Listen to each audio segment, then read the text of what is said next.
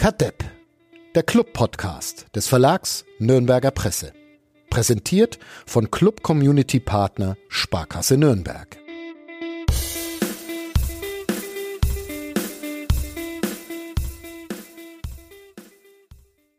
Wir sind durchschaut. Schon am Sonntag steht inzwischen fest, wie dieser Podcast am Montag ablaufen wird. Almo hat es uns geschrieben auf äh, Twitter. Go Punkhurst, also ich fand's bestimmt ganz okay. DJ Dinkel, also Uli Dickmeyer, schimpft über die defensiven Fehler und Flo Zenger beweist mit Zahlen, dass vermutlich beide recht haben.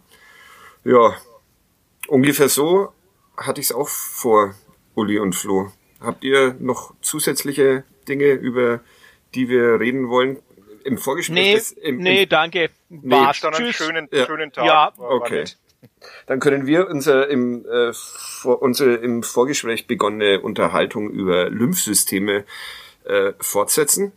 Und äh, der Rest der Welt hört sich Thomas Korell an, wie er pflichtschuldig noch unseren Sponsor vorstellt, die Sparkasse. Obwohl, vielleicht machen wir dann nach diesem kleinen Jingle doch noch äh, bisschen wenig was, ein bisschen was Überraschendes. Ja, den Gerch, den Gerch müssen wir halt noch Den machen. Gerch lesen wir noch. Wir nicht drum rum. Ja, genau, den gleich lesen wir noch vor. Also ihr hört Kadepp, den Club-Podcast von nordbayern.de.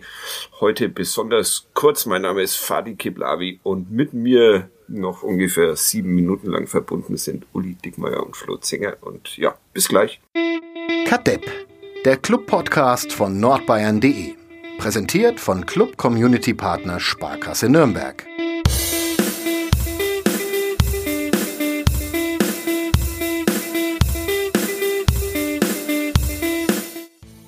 Eine kleine Zusatzrede will Uli Dickmeyer dann doch noch halten. Er will nämlich auch noch über Nikola Dovedan schimpfen. Warum das denn jetzt schon wieder, Uli? Ja, ist nicht der einzige, über den ich mich aufregen könnte heute. Also da ist schon Potenzial da für die nächste Stunde.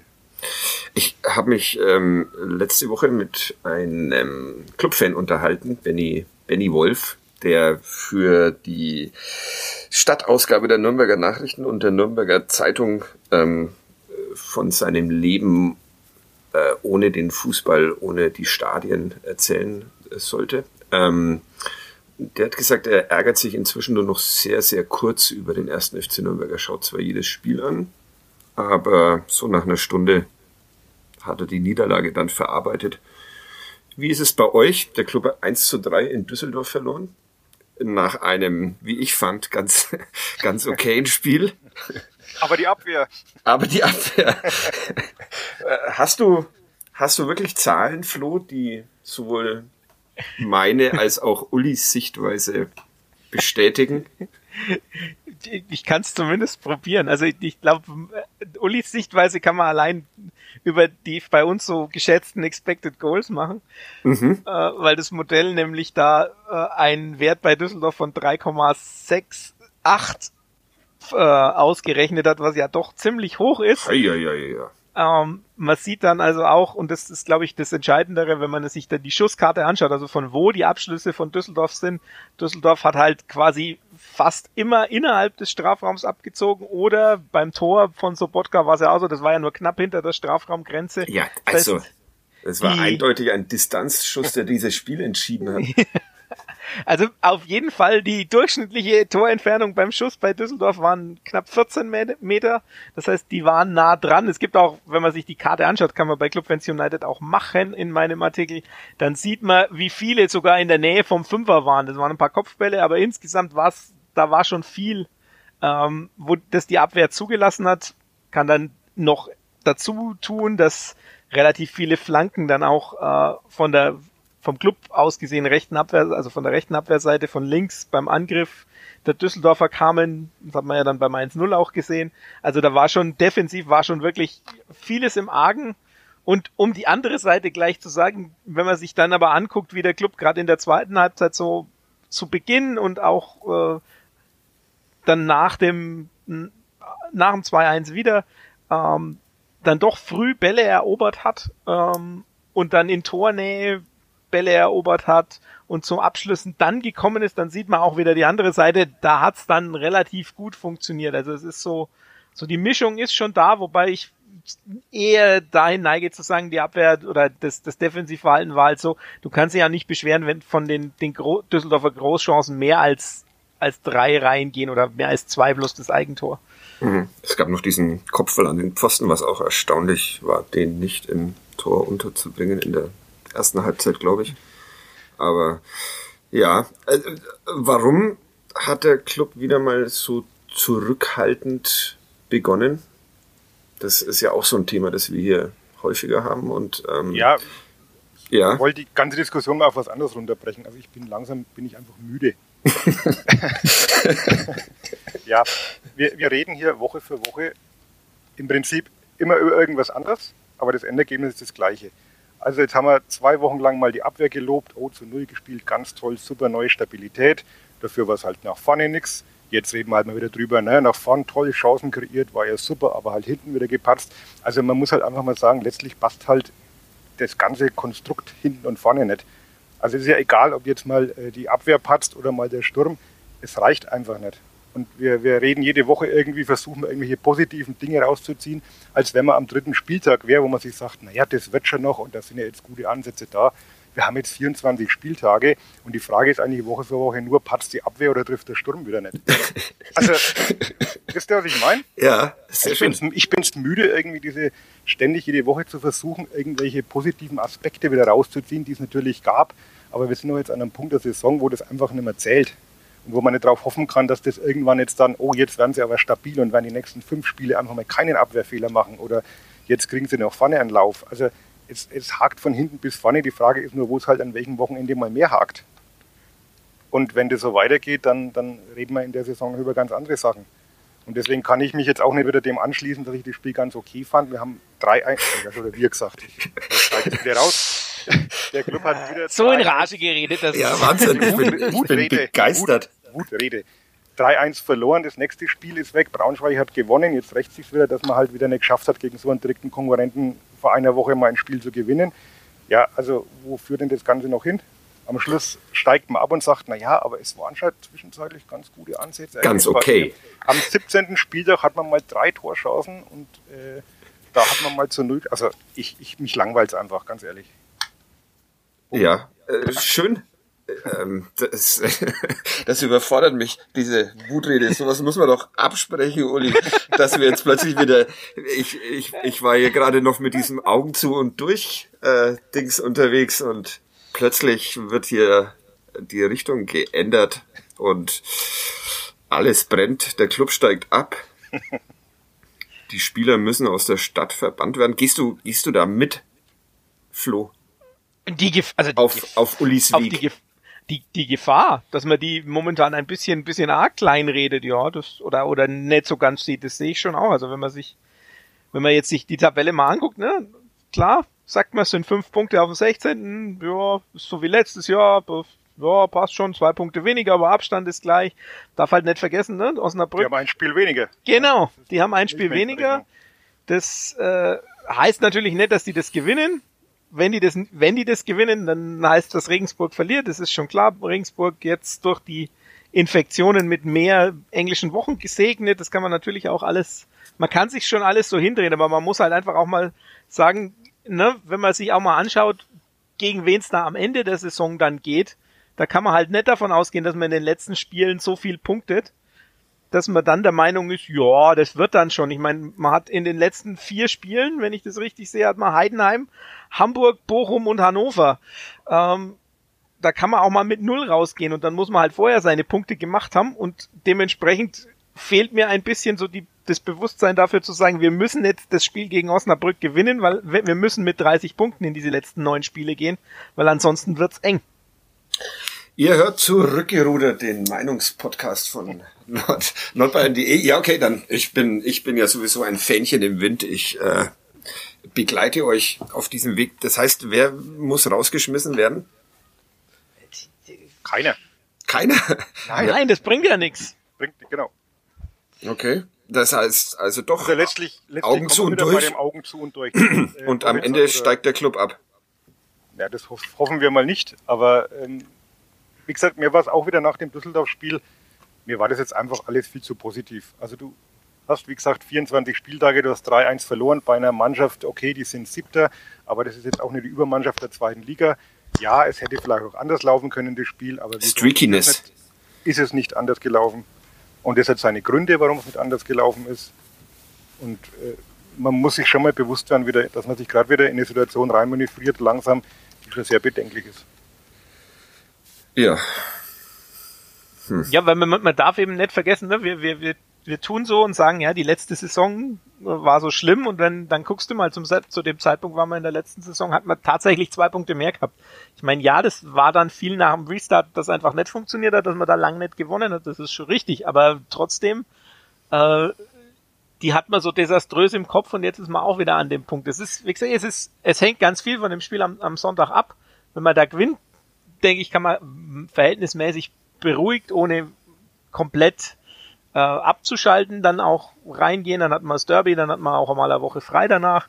Das ist also sind alles so Sachen. Aber trotzdem, man kann jetzt nicht blauäugig sein und sagen, das wird schon alles irgendwie. Dafür war auch das Spiel in Düsseldorf eben nicht so, dass man sagt, klar waren da wieder mal Ansätze dabei, auch, auch nach vorne, aber insgesamt muss man schon sagen, es tut sich ein bisschen wenig insgesamt. Mhm. Äh, zumal wir das vor dem Spiel gegen Eintracht Braunschweig, glaube ich, auch schon mal behauptet haben. Das, wann, wann, das Gewinnen wann hatte man denn, ja, wann hatte man das letzte überzeugende Spiel? Mal ehrlich. Also ohne jetzt irgendwas schlecht zu reden, Karlsruhe waren wir uns alle einig, das war engagiert, das war Zweitliga-kompatibel. Letztlich hast du es gewonnen durch einen, durch einen krassen Abwehrfehler. Darmstadt hast du gewonnen durch ein Eigentor. Zählt, nimmt man mit, kein Thema. Man hat auch spielisch dumm verloren. Aber es ist ja, man muss ja wirklich lange zurückdenken, wo man sagt, okay, das war jetzt ein Spiel, völlig verdienter, souveräner, ungefährdeter Sieg. Glaube ich, war 6 zu 0 gegen Wien Wiesbaden in der vergangenen Saison. Oder vielleicht das, das, das am zweiten Spieltag. Ja, und oder, oder dann noch. Genau, oder das, das, das gegen Sandhausen am zweiten Spieltag oder so. Das war zwar nur ein 1-0, aber das war auch eigentlich relativ überzeugend. Jedes, jedes Spiel ist doch ein Eiertanz, was in die eine oder die andere Richtung kippen kann. Aber es ist doch kaum ein Spiel dabei, wo man, wo man mit dem Gefühl rausgeht, richtig verdient, richtig gut gemacht, keine Einwände, gute Leistung. Also, Weil diese zweite Liga so ausgeglichen ist, genau. oder? Habe ich, hab ich gelernt. Deshalb. Das, das mag schon sein. Ja, Destruktiv heute, ne? Ja, aber du hast damit angefangen. Ich finde, ja. es ja, ich finde ja schön. Ich, äh, ich war beim Friseur heute früh. Ich habe jetzt neue, neuen Elan und neuen Schwung. Ja, es hat ja. dich aber anscheinend aggressiv gemacht, dieses dieser Besuch war. Äh, bist du denn zufrieden mit deiner Frisur? Oder ja, absolut. Oder schimpfst du eigentlich deinen Friseur und nimmst den ersten FC Nürnberg nur als, als Vorwand? Okay. Ich habe jetzt gerade noch mal überlegt, man könnte schon das, das Spiel in Osnabrück kann man ja, schon eben. als relativ ja, okay. überzeugend werden. Lass ich gelten. Ja, und gut. Paderborn war doch auch. Ja, nicht. aber das, wenn da das 1, wenn das 1, das 1-1 nicht zurückgepfiffen wird, dann weißt du auch nicht, wie das Spiel ausgeht. Also es war lang nicht so überzeugend. Ja, Osnabrück lasse ich gelten, das stimmt. Ja. ja. Okay, dann ähm, unterhalten wir uns doch einfach drüber, was alles, was alles noch so scheiße war am Sonntag in Düsseldorf. Und fangen an ganz vorne. Manuel Scheffler wirkt zurzeit ein Schatten seiner selbst. Ja. ja muss man Und so klar sagen. Warum? Ich weiß nicht, ob es mit seiner Verletzung noch zu tun hat, aber irgendwie, ich weiß nicht, durch diese Manschette doch irgendwie gehemmt ist, keine Ahnung, aber dass man mal so eine, so eine Durststrecke hat als Stürmer, das, das ist nichts Neues, das passiert jedem Mal. Aber bei ihm hat man dann auch das Gefühl, er ist in den Zweikämpfen so, auch so gedanklich manchmal so langsam und kommt immer einen Schritt zu spät. Und er hat ja selber gesagt, bei dem zweiten Tor nimmt er, das nimmt er mit auf seine Kappe, weil er den ganzen Angriff eingeleitet hat durch sein zögerliches Verhalten. Also er wirkt insgesamt, weiß nicht, wie so ein Fremdkörper. Ja. Auch das, was man eben immer zugebilligt hat, äh, dieser, dieser bedingungslose Einsatz, das will ich ihm gar nicht absprechen, aber es wirkt alles sehr verkrampft momentan. Also mich erinnert es gerade fatal so ein bisschen an den, an den Kollegen Frei in der vergangenen Saison, der eigentlich auch gut begonnen hat und dann irgendwann immer mehr abgebaut hat. Sich dem Niveau der anderen angepasst. Angepasst, ja. ja.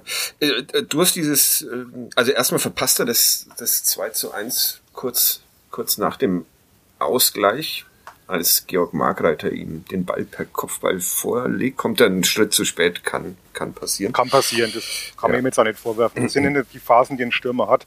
Vor einem halben Jahr wäre er vielleicht mit der Fußspitze da noch rangekommen. Ja. Das, das, will ich ihm aber gar nicht vorwerfen. Okay. Aber Und insgesamt. Dann diese Situation vor dem 2-1, Flo, die hast du ihm auch vorgeworfen. Ja. Ist, es, ist es wirklich so krass sein? Also er, er sagt ja, wie der Uli schon erwähnt hat, selbst nimmt er auf seine Kappe, aber ist es so krass sein Fehler? Er geht halt einfach nicht entgegen, sondern es ist, es ist so, so, ich meine, ich, wir haben ja das letzte Mal über unsere Fußballerkarrieren gespräch, gesprochen, deshalb selbst ich noch in der F-Jugend des TSV Bad Abach gelernt. Man geht auf den Ball zu und man geht nicht, man wartet nicht, dass der Ball au zu einem kommt. Und das war halt in dem Moment so und dadurch, dass er wartet, kommt dann so eben vorhin und brich, bringt dann quasi den Ball direkt nach vorne über ganz wenige Stationen. Klar ist da noch ganz viel anderes, da ist natürlich auch kein Druck auf Sobotka, ähm, was den, den Schuss viel gefährlicher macht, als er eigentlich hätte sein müssen und so weiter. Das kommt dann alles noch dazu und durchs Verschieben hinten muss dann Margreiter plötzlich gegen Borello stehen, wo ich auch sage, das ist Ja. vielleicht nicht das günstigste Duell, sondern da müsste eigentlich da der, der Linksverteidiger ins Duell gehen. Aber ist halt dann so. Aber Der war gerade asymmetrisch, der Linksverteidiger. der war weggekippt. Ja. Wie auch schon beim 1-0. Ja. Ja, da beim 1-0 waren sie auch, ja. Da in der Mitte Handwerker und Sörensen. zu Renten. Ja, wobei das ja dann eher, also, ja, da sehe ich dann eher Nikola Dovedan in der Kann man energischer verteidigen, ja. Ja, Kann man überhaupt verteidigen.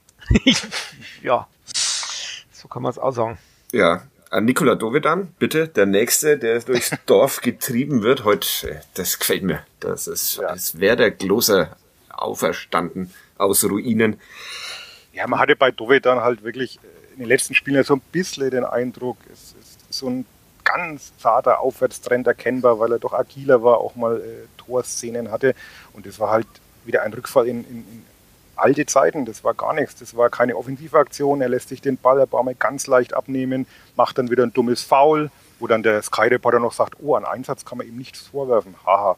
Also frage ich mich manchmal auch, was die sehen. Ähm, ja, und dann muss man wirklich sagen, da kommt ein Tim Latteier, der nach einer Minute mehr Torschüsse hat als äh, Dovedan in einer Stunde vorher. Und da sehe ich jetzt auch kein Argument mehr, dass man sagen könnte, warum bringt man den jetzt nicht von Anfang an? Also ich möchte den Dovedan nächste Woche nicht mehr sehen. Ich möchte Tim Latteier sehen, sage ich jetzt mal. Weil der wirklich äh, gute, war jetzt auch nicht überragend mit Sicherheit, kann man auch nicht erwarten von ihm. Aber er hat mal einen Antritt gehabt, er hat mal einen Torschuss gehabt, er hat mal einen guten Pass gespielt. Und das, das reicht ja dann schon eigentlich, um, um sich zu qualifizieren momentan für einen Startelf-Einsatz. Ja, unter anderem auch die gemeinsame Balleroberung mit Esker Sörensen vor Auch dem, das. Ja.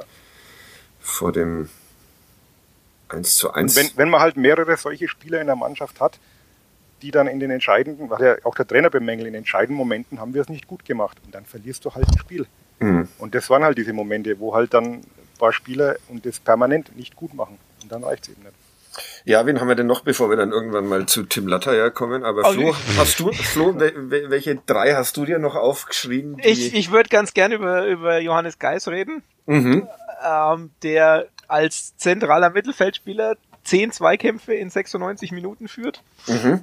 Wo ich sage, Er macht, also macht viel mit Auge. heißt macht das. genau das ist nur Antizipation Ja. und also das ist das äh, Ballverlust, neun Ballverluste durch irgendwelche langen Bälle oder sonst irgendwas. Also das Mhm. ist halt bei ihm merkt man finde ich schon auch, wenn wenn er einen scheiß Tag hat, dann gehen halt die Dinger sonst irgendwo hin und dann ist der Ball halt sofort wieder weg und das ist extrem nervig und es fehlt halt äh, wenn er im Zentrum spielt, aber das ist ja schon die ganze Zeit so, du hast halt einen, wenn er, wenn er schle einen schlechten Tag hat, du hast einen weniger, der mit Energie und mit, mit Wumms in die Zweikämpfe geht. Und das hast du halt, dann da fehlt dir halt defensiv was. Und ich meine, dass der, dass das Tor dann auch aus dem Rückraum fällt, wo was so die, die das 2-1, so die Positionen, das ist ja auch so ganz, ganz typisch. Ich will nicht zu viel mit Symbolpolitik machen, aber dass er sich halt bei dem Schuss dann auch noch wegdreht, das schaut halt einfach scheiße aus.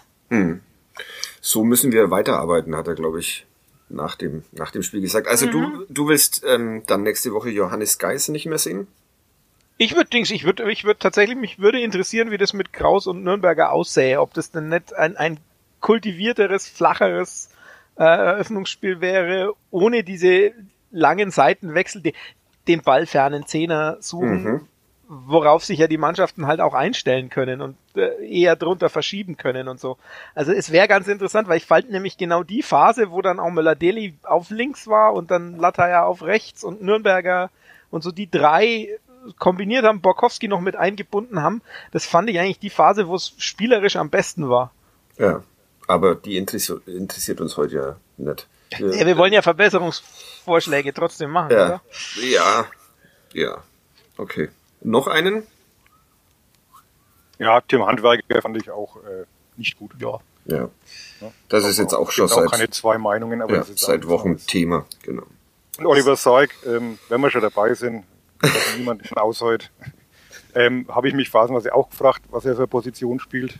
Also mit Rechtsverteidiger hatte das dann phasenweise auch nicht viel zu tun, weil er einfach nicht da war, wo er nach meinem Dafürhalten stehen müsste. Ähm, Der Zwölfer, wer war es am Anfang äh, nee, äh, Petersen. die Aufstellung nicht mehr, Petersen, genau, äh, der hat ja völlig freie Bahn manchmal gehabt.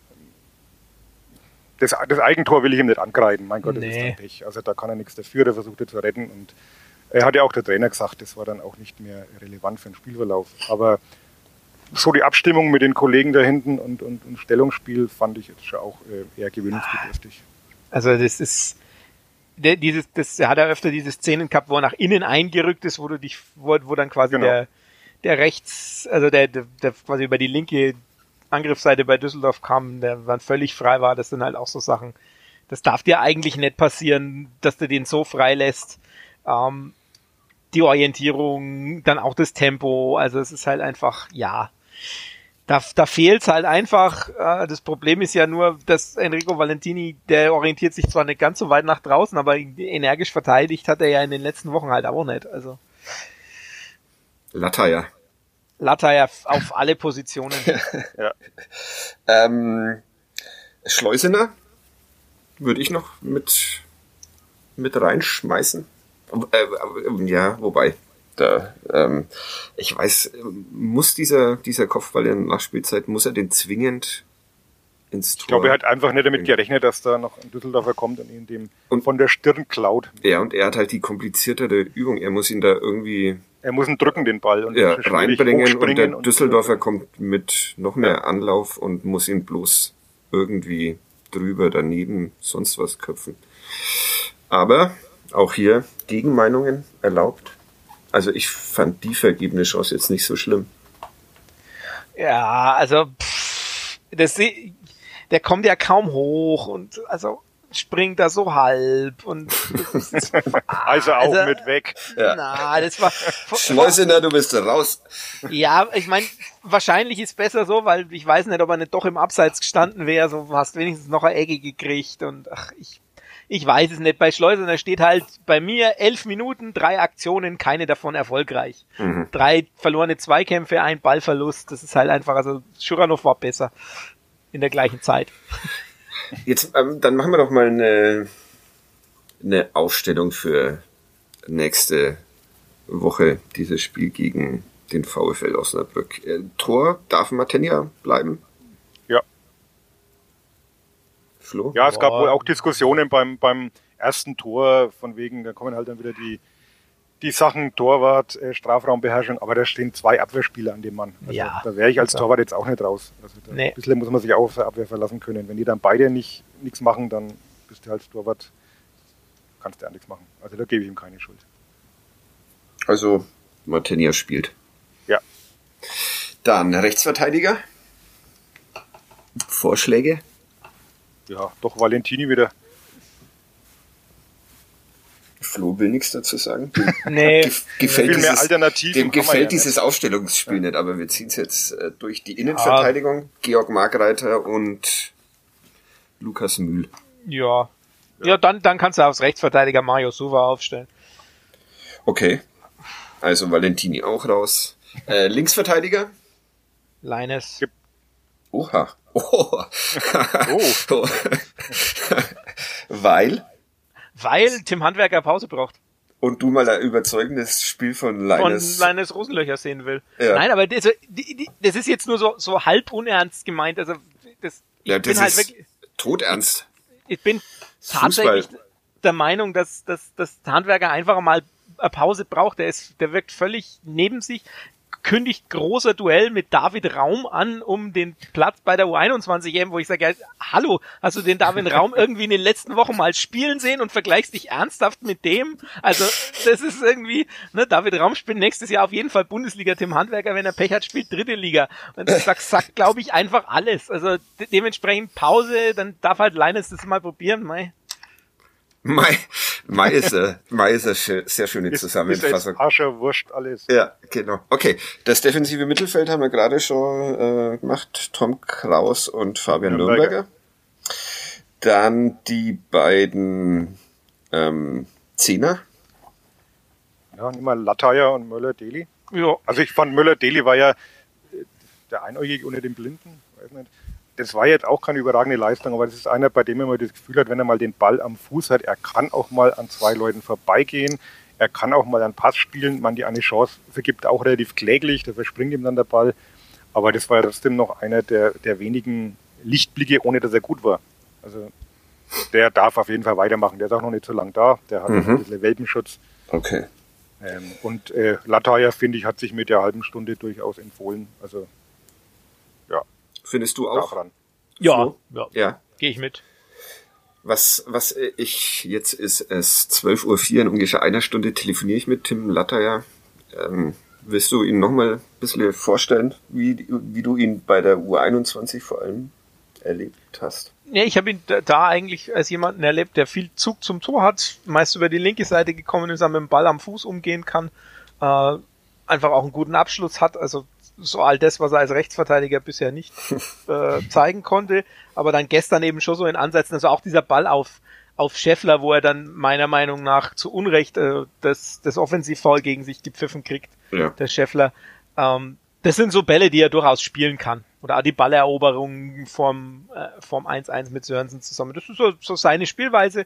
Das ist nicht immer ganz präzise, das ist aber völlig klar. Manchmal fehlt halt auch noch so ein bisschen die Körperlichkeit, aber er ist auf jeden Fall so mit, mit Zug zum Tor äh, gesegnet und ist auf jeden Fall von der Unbekümmertheit her jetzt noch ein Stück stärker und besser als manche andere. Also er macht sich so keine Platte, hat der Trainer über ihn gesagt. Also, interessante Sprachbild. Ja, finde ich auch.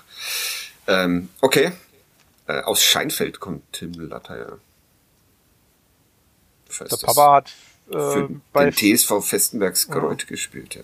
In der Regionalliga sogar einigermaßen regelmäßig. Deshalb wäre Tim Latter, wenn ich das richtig gelesen habe, fast bei der Spielvereinigung Kräuter Fürth gelandet als Kind. Die hatten aber keinen Platz mehr in ihrer U so und so und deshalb ist er dann zum Club. Also zweite Wahlclub, so weit sind wir. Ja, genau. Ähm, und ja, ganz vorne, Borkowski.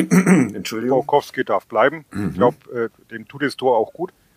Also am Anfang hat er zwei Gelegenheiten, wo er dann noch ein bisschen Übersicht fehlt oder auch so die letzte Entschlossenheit, aber das Tor macht er dann schon gut. Und es ist auch einer, muss man sagen, guter Transfer in der Winterpause. Auch noch Luft nach oben sicherlich, aber der ist 19 Jahre alt. Also da äh, gibt es jetzt mit Sicherheit am wenigsten auszusetzen. Das war in Ordnung. Und nebendran stellen wir dann Tja. wir auf Lohcamper. Die Frage, wie der nach so einer langen Pause dann zurückkommt und ob das dann gleich vor Anfang an und Glaube ich ja auch nicht. Also das sind ja auch immer wieder Rückschläge und wenn der immer noch nicht beschwerdefrei mal durchtrainieren kann, wird es wohl auch schwierig mit, mit Wettkampf. Aber so langsam gehen da halt dann auch die Optionen aus. also äh, bei, bei Scheffler bin ich auch der Meinung, eigentlich bräuchte er mal eine Pause. Aber die Alternativen sind natürlich rar. Vielleicht will ich mal mit noch probieren. Ich weiß es nicht, ob das erfolgsversprechend ist. Bei Schleusener hat man auch das, das den Glauben ein bisschen verloren. Ja, bei, bei Schuranov ist, da merkt man schon noch den, den Jugendspieler Natürlich. noch ein bisschen, bisschen mehr als bei den anderen. Andererseits, wenn er vielleicht auch einmal mehr als nur zehn Minuten bekäme, dann sähe es vielleicht auch schon wieder anders aus, weil man hat ja bei der einen Chance schon gesehen, er hat halt trotzdem ein unglaubliches Gespür dafür, wo er stehen muss. Mhm. Also das ist ja durchaus eine Position zum Abschließen. Klar ist der Abschluss dann nicht so wahnsinnig gut, aber äh, trotzdem, er ist da. Und von daher vielleicht mal ein bisschen mehr Zeit wäre vielleicht gar nicht schlecht. Andererseits verstehe ich auch, wenn der Trainer sagt, naja, schaut ihn euch an. Er ist halt einfach noch nicht ganz so weit. Ich erinnere mich jetzt gerade daran, dass mir letzte Woche ein Leser der Nürnberger Nachrichten oder der Nürnberger Zeitung einen sehr langen äh, Brief geschrieben hat, in dem er sich darüber beklagt, äh, dass ich alles zu negativ sehe rund um den ersten, ersten FC Nürnberg. Ja. Und ähm, dass ich doch bitte etwas ähm, hoffnungsvoller die Situation und den Club beschreibe, weil ähm, das sich ja auch auf die Mannschaft auswirkt, wenn immer das Negative erwartet wird, dann tritt es auch ein, das Negative. Ja, ich hoffe mal, der hört nicht diesen Podcast. Sonst gibt's noch, weil wir haben uns dann einigermaßen verständigen können, aber naja. Grüße an dieser Stelle. Ja, okay. aber die haben ja beim Club genug Menschen schon, die äh, wirklich immer versuchen, das Positive rauszuziehen. Dann müssen wir das nicht auch noch wir machen. Okay. Mist. Also nie wieder ganz okay, sondern habe jetzt immer volle, volle Pulle drauf. Feste, feste drauf. Okay. Nein, ich finde schon, dass das so ein Punkt ist, wo man auch mal wieder ein bisschen wachrütteln darf. Mhm. Wie gesagt, mir war das alles zu, zu, zu positiv nach dem Spiel. Ja, okay. Also wir, wir sehen schwarz für die nähere Zukunft. Ähm, da passt ja dann gleich, dass wir noch über einen möglichen neuen ähm, Sportdirektor sprechen können. Falls, falls wir dieses äh, Fortuna-Spiel jetzt nach diesem Rant mal abhaken wollen, oder habt ihr, haben wir noch irgendjemanden zu beschimpfen vergessen? Nee, Sonst könnten wir mit Dieter Hacking weitermachen. So mit beschimpfen meinst du? Ja. Äh, Olaf Rebbe äh, vermeldet die Bildzeitung zumindest, soll Sportdirektor in Nürnberg werden. Rebbe hat mal in Wolfsburg gearbeitet und hat es äh, äh, dort äh, geschafft, diese mit äh, VW Milliarden äh, zugestopfte Mannschaft zweimal fast in die zweite Liga zu führen als, als Sportvorstand, Direktor, was auch immer.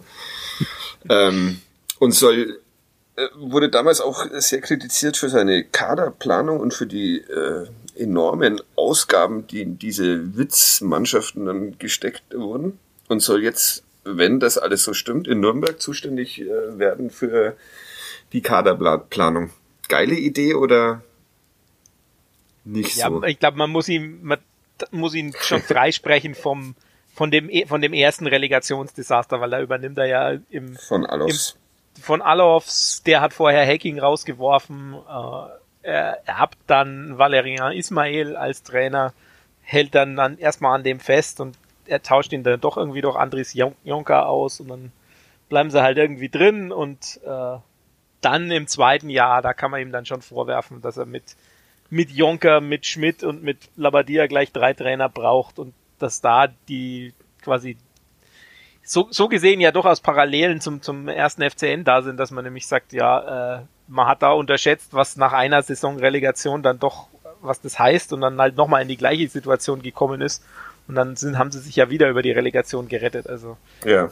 dementsprechend, ja, ich denke, ist so ein bisschen schwierig. Andererseits kann man natürlich auch sagen, die Arbeit vorher als Mann in der zweiten Reihe war gut oder war ordentlich, gerade als so lange Hacking da mit dabei war. Ich meine, ich glaube, das war in der Zeit, wo sie auch Pokalsieger werden. Ähm, also das ist ja zumindest sowas und das, dann kann man sagen, er geht ja jetzt auch wieder in die zweite Reihe, bringt ziemlich gutes Netzwerk mit, was man so hört. Also das ist ja dann durchaus, durchaus positiv. Andererseits bin ich von der Sportdirektor-Idee insgesamt nicht begeistert, weil was bringt mir der Sportdirektor, was der Sportvorstand nicht macht? Ja, genau. Äh, das ist, das ist doch dann tatsächlich die Frage, was macht dann eigentlich Dieter Hecking, wenn Olaf Rebbe oder Uli Dickmeyer die, fortan den, die Mannschaftszusammenstellung plant. Die Frage ist halt wirklich, ob Hacking sich doch jetzt inzwischen eingestehen musste, das wird natürlich wahrscheinlich uns gegenüber so nicht bestätigen, aber ob er die ganze Aufgabe vielleicht ein bisschen unterschätzt hat. Also was hier so, es ist ja trotzdem eine neue Position für ihn, eine neue Rolle. Klar, er hat seine Kontakte, er ist in der Branche lang dabei, er hat sein, sicher auch sein Netzwerk und hat von Fußball mit Sicherheit mehr Ahnung als wir, ähm, will ich ihm gar nicht absprechen, aber dass da eben doch ganz viel mehr dran hängt. Und es war ja am Anfang so, dass er dann doch eher meinte, das erstmal alleine ganz gut machen zu können. Da war dann auch die Rede davon, ähm, dass ja dann auch die Kompetenzen klar geregelt sein müssen und dass man sich dann ins Gehege kommen darf. Und klang das eher so, als wenn er das eigentlich alles gar nicht selber im Griff hätte. Und wahrscheinlich hat er inzwischen aber doch gemerkt, auch äh, mit Blick auf den Saisonverlauf und auf die winterliche Transferphase, die ja auch nicht das gebracht hat, was wir uns vielleicht so erhofft hatten, ähm, dass er vielleicht ein wenig Unterstützung brauchen kann. Und ja, insofern finde ich es dann vielleicht wieder gar nicht so verkehrt. Ja, aber das ist doch eher, äh, also wenn man vor dieser Saison über den Sportvorstand Dieter Hecking nachgedacht hat, dann habe zumindest ich doch eher seine Qualitäten in dem Gebiet gesehen, das er jetzt dann offensichtlich abgeben will, nämlich die Kaderplanung. So oft Kader habe ich noch nie innerhalb von 40 Minuten gesagt wie jetzt, aber ja, also ähm,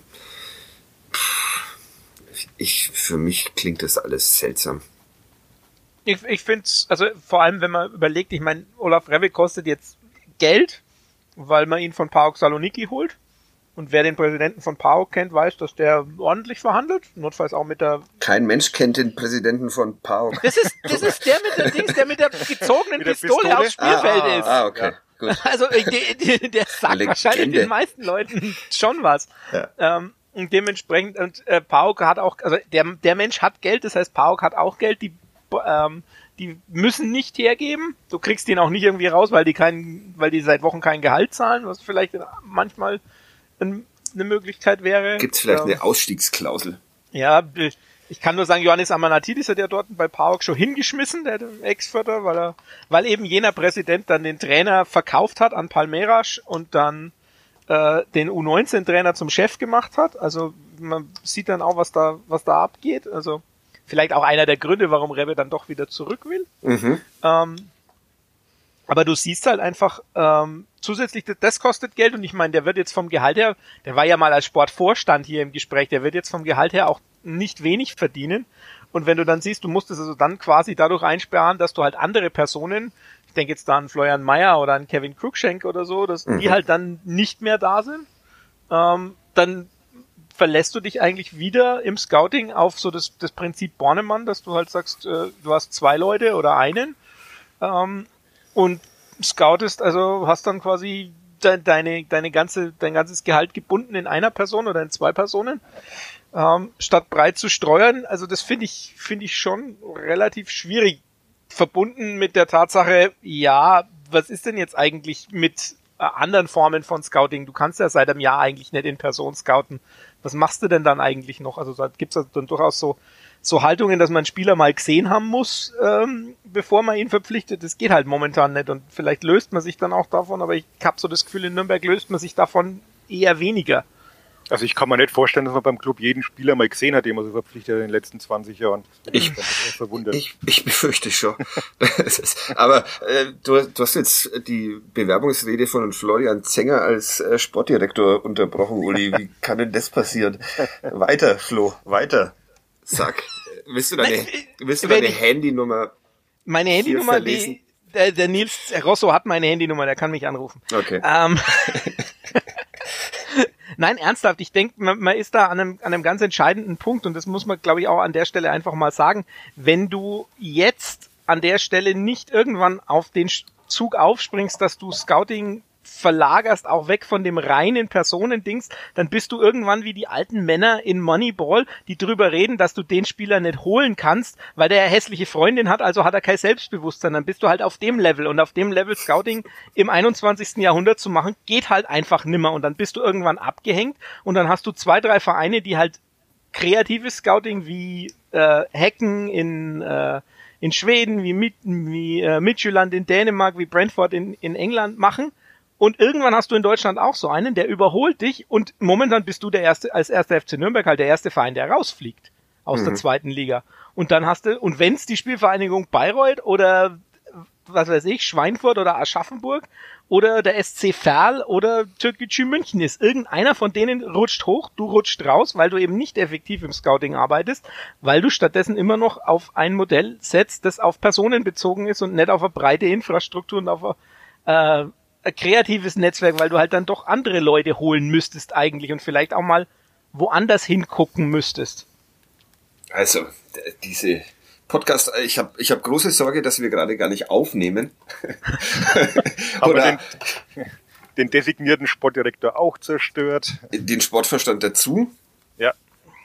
den Verein als solchen. Das, also, großartig. Ich, ähm, ja, Und die Spielvereinigung Bayreuth in dem Podcast endlich mal erwähnt zu haben. Danke, Flo. Ähm, hat mich Ja. besonders gefreut. wobei ich da Dank. eher die Spielvereinigung Weiden sehe, aber naja. Das ist, Wir, wir können da über ganz viele, ich bin mir relativ sicher, mit, mit ordentlichem Budget kriegst du jeden Regionalligisten in, in Bayern in die zweite Liga. ähm, Challenge accepted. Wer, Ja. wer, wer trägt, Wer das, wer trägt möchte? das Budget zusammen? Ja. Also viel- ich, ich, ich würde mich versuchen, so ab, ab 20 Millionen bin ich locker dabei. 20 Millionen im Jahr? Wobei Ja. das allein deine Gehaltsforderung ist wahrscheinlich, oder? Genau. Ja, okay. Ja, gut. Also, es braucht keinen Sportdirektor. Ich bin der Meinung, das ist ganz, ganz ehrlich, ganz dezidiert, nein, braucht's nicht. Nicht in der, nicht in der Form, sondern wenn dann lieber ähm, in, in andere Formen der Infrastruktur stecken als in Personen. Okay. Uli? Rebbe, geh weiter. Das R ist stumm. Ja. Zenge! Das, äh, das fand ich sehr schön letzte Woche. Gut, Oh ja. also wir brauchen eine neue Mannschaft. Wir. Ah, hm, schneiden. Ich muss unbedingt. Der erste FC Nürnberg braucht eine neue Mannschaft. Er braucht keinen Sportdirektor und steigt am Ende wahrscheinlich ab. So würde ich das jetzt mal zusammenfassen. Es sei Ja. denn, das Kad- Kadepp Triumphirat übernimmt noch rechtzeitig. Ja. Genau. Okay. Ja. Gut, dann machen wir noch einen Gerch und dann äh, telefoniere ich irgendwann noch mit Dieter Hecking, um ihm das alles so Macht es, auszurichten. bevor der, bevor der Podcast online ist vielleicht. Auf jeden Fall. Ähm, äh, ich habe wieder mal keinen Gerch äh, vorbereitet, aber ähm, ich bin in Zusammenarbeit mit meinem äh, Freund Roland Fischer auf einem sehr guten Weg. In spätestens drei Jahren werde ich den ersten Gerch präsentieren können. Dafür hat natürlich Florian Zenger. Aber wir müssen noch auflösen und singen Ja. von letzter Woche. Uli. Singen. Ja. Bon, bon, bon, Botero. Bo, bo. So einfach war das. So Diese einfach war das. 80er waren auch eher einfältig, Ja. was so Fangesänge betrifft. René Botteron war der Gerch von letzter Woche. Haben doch einige erraten dann. Ich nicht. Die älteren Semester. Florian Zenger hat gegoogelt. Ich habe aufgegeben irgendwann. Also ich hätte ihn, ich habe den Namen vor letzten Montag in meinem Leben noch nicht gehört. Gebe ich ganz Okay. ehrlich zu. Wahnsinn. Ja, ich bild mir ein, dass ich ihn, äh, dass ich ihn schon mal, dass ich ihn schon gehört habe, aber Also ich habe ja, ihn noch spielen sehen. Wäre im Saison Leben nicht, Club. nicht drauf gekommen. Ähm, und der nächste, der jetzt kommt, ist schon wieder so kompliziert, dass ich mich seit, wann hast du ihn mir geschickt, Flo? Am Mittwoch. Am Mittwoch, seit Mittwoch über mich, über die Welt, über Florian Zenger und über den ersten FC Nürnberg ärgere. Da sollte ich mir vielleicht Benny Wolf zum Vorbild nehmen, der das nur, nur noch eine Stunde Solange du nicht, solange du nicht Benny Fuchs zum Vorbild hast, ist alles gut. Okay. Wer ist Benny Fuchs? Der Mr. 3 zu 1 aus der unsäglichen Wetten, Ah, okay. Sportwettenwerbung. Was aber, was aber lustig war, weil äh, gestern dann irgendjemand auf Twitter geschrieben hat, dass dieser Benny Fuchs wohl noch nie Clubspiele gesehen hat, sonst würde er nie auf 3-1 tippen und zack, Zack. geht's 3-1 aus. Ja, Tja. auch noch Werbung fürs Glücksspiel gemacht. Ja, wir haben ja den Anbieter nicht genannt.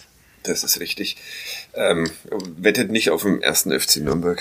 Das ist, Nur immer dagegen, das Ja, ist schöne genau. Altersvorsorge. Es gibt äh, tatsächlich Kollegen, die das äh, so handhaben, äh, dass sie immer auf Niederlagen tippen, weil es ihnen dann bei einem Clubsieg wurscht ist, das verlorene Geld und äh, verliert der Club, wird ihr Ärger dadurch etwas gemildert, dass sie Tausende an Euro einstreichen. Habe ich jetzt zeitlang auch gemacht, ist aber auch nicht befriedigend. Ist auch nicht befriedigend. Ne?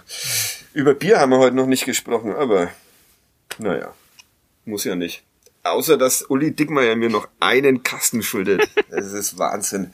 Ich habe es im Notizkalender. Ich freue mich schon auf unseren, auf diesen Jahrestag, wenn, wenn sich das das erste Mal jährt. Da, das wird großartig.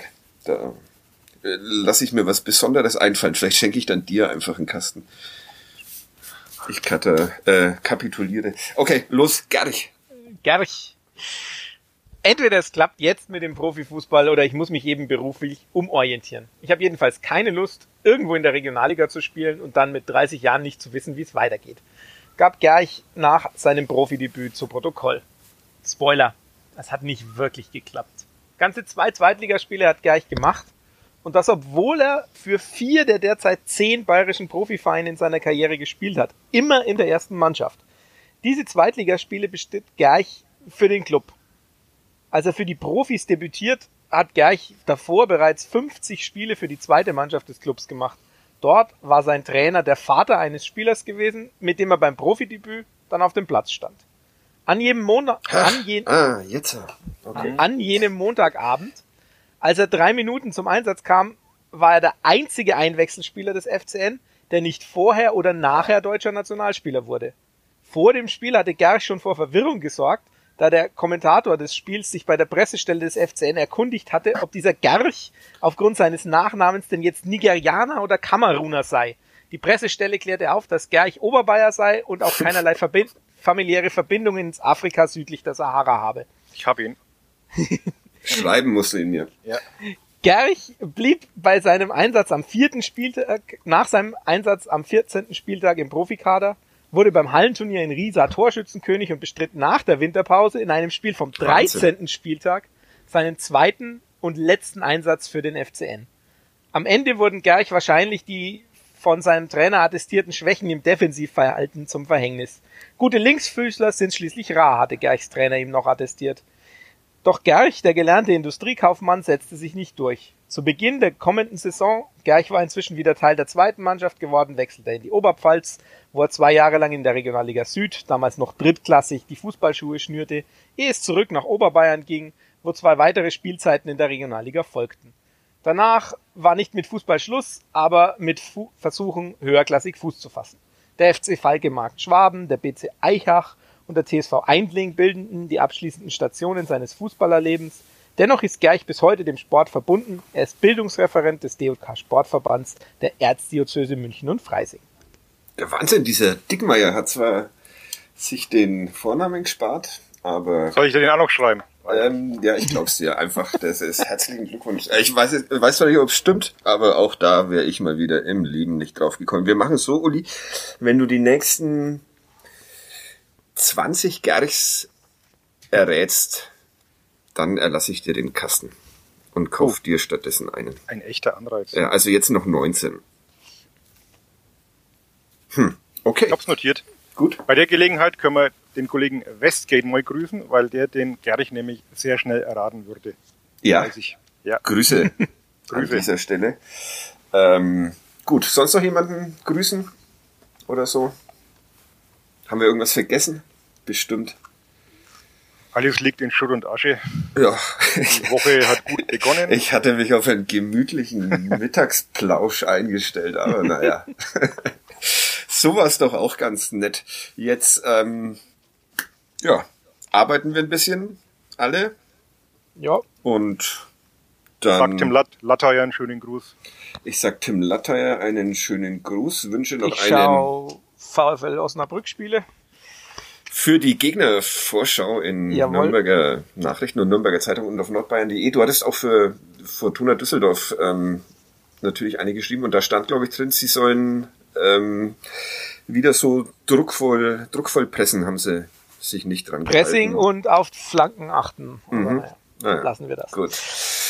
Wir empfehlen dem ersten FC Nürnberg noch ein Zeitungsabo und die Texte von Florian Singer wünschen einen äh, weiterhin frohen feministischen Kampftag heute und hören uns nächste Woche wieder. Bis dann. Tschüss. Ciao. Ciao.